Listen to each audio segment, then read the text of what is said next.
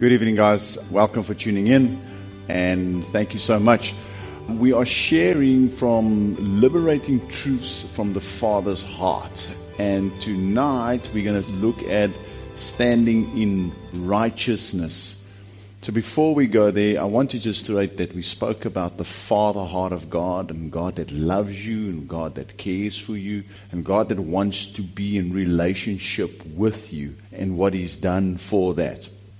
So before we can talk about standing in righteousness, we need to understand what does righteousness mean. And this last two weeks, the Lord has deposited something in my heart regarding righteousness. Just to start explaining this to you of how God sees righteousness or what righteousness is, is in Matthew 6:33 it says, first seek the kingdom of God and his righteousness.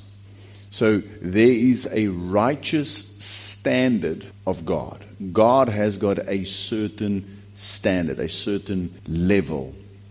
What comes to mind is that when we go for our driving licenses, there was a standard that we had to pass. It was called the K53 method of driving. That was the standard. I'm sure you can remember looking like a chameleon while learning to drive in that way. And just like that, there's a standard for God. God has got a standard. So to look a little bit more to that, I want to read to you Deuteronomy 32, verse 3 and 4. And he writes there, I will proclaim the name of the Lord. I'll praise the greatness of our God. He is the rock. His works are perfect, and all his ways are just. A faithful God who does no wrong, upright and just is he. So, another definition of righteousness is to do right always. Not right according to our will. I'm looking from God's perspective. When God looks at himself, he is righteous. He always does what is 100% spiritually and morally right. Another definition is to be right or to have an equal standing. The righteousness of God describes God for whom He is. He is in right standing with Himself. He is holy. He is being loved. He is innocent and He conforms to His own standard of being. God is a righteous God. Another meaning that we can have is the quality of character to be right. Always under all circumstances under every single condition to be right. The next thing is feeling and acting wholly conformed to his own will God is always conformed 100% to his standard the condition acceptable to God he has got a standard that is acceptable to him. The circumstances accepted by God. The way of God has got circumstances that accepted to him. A way in which one maintains the condition which is acceptable to God. God maintains that condition of being 100% right always right, under all circumstances right.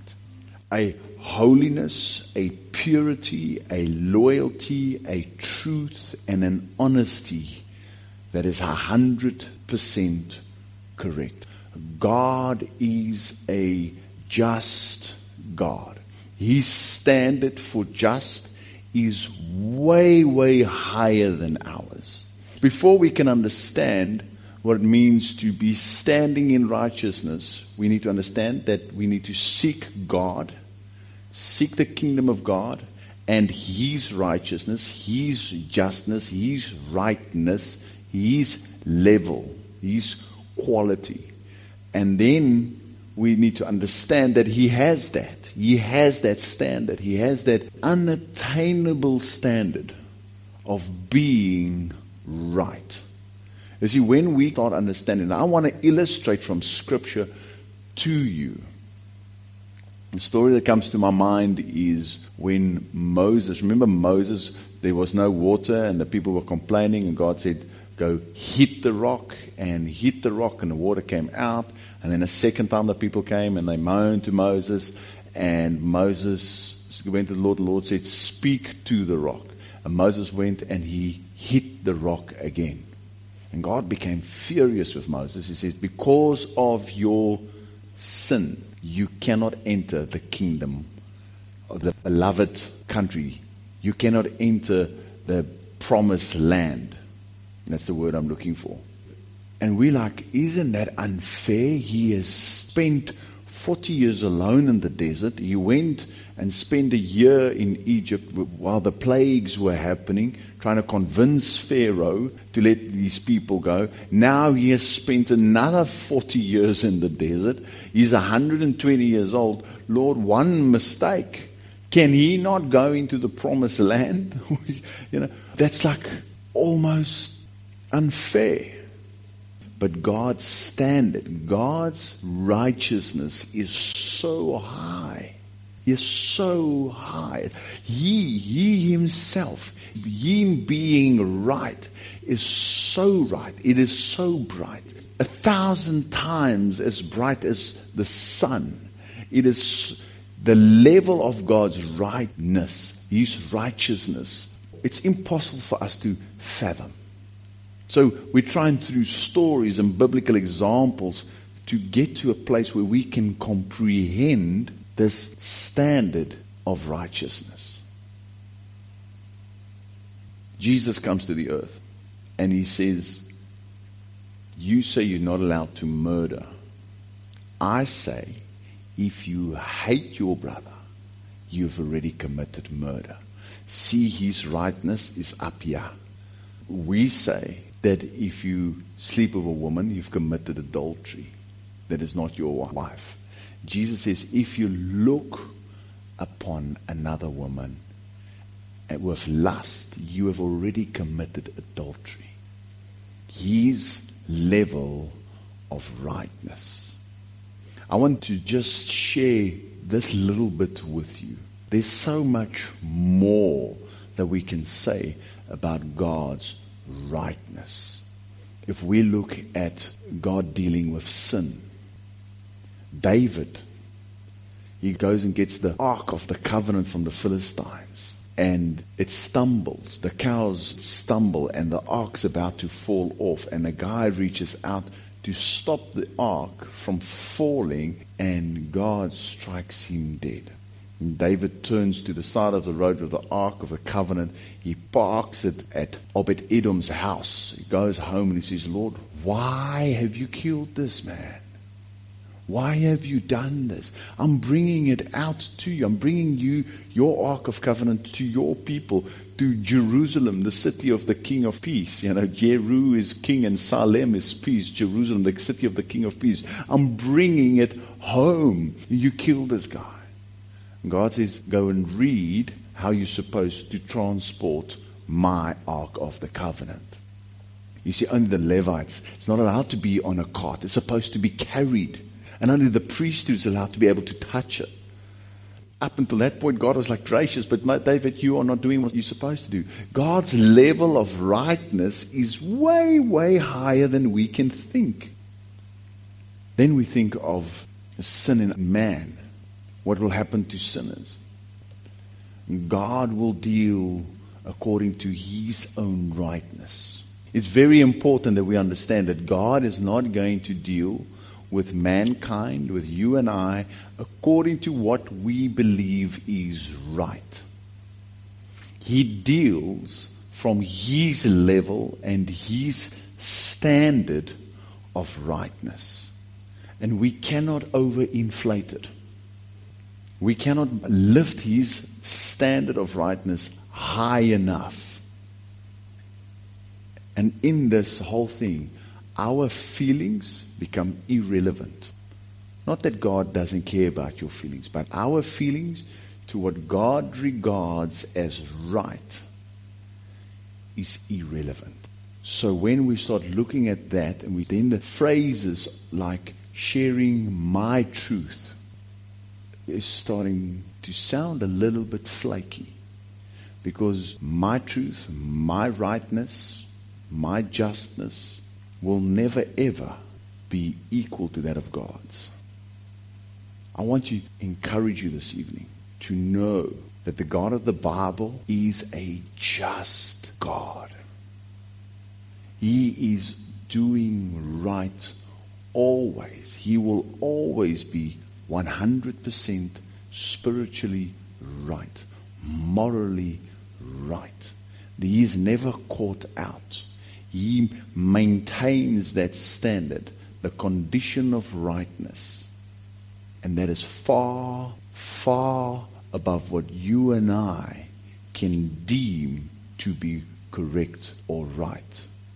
We cannot, with our feeble minds, compute and say, well, hating somebody is not killing them. Fantasizing or lusting is not really committing. But Jesus says, that's my standard. He says, if you call somebody a fool, you are in danger of hellfire. How righteous is our God? I want to challenge you this week to go and pray. Lord, show me your righteousness. Show me how right you are, how awesomely correct you are. Show me your level, your standard of rightness. We're going to carry on next week regarding this, and then we're going to talk about standing in God's righteousness. How can I get that righteousness? How can I live up to that standard?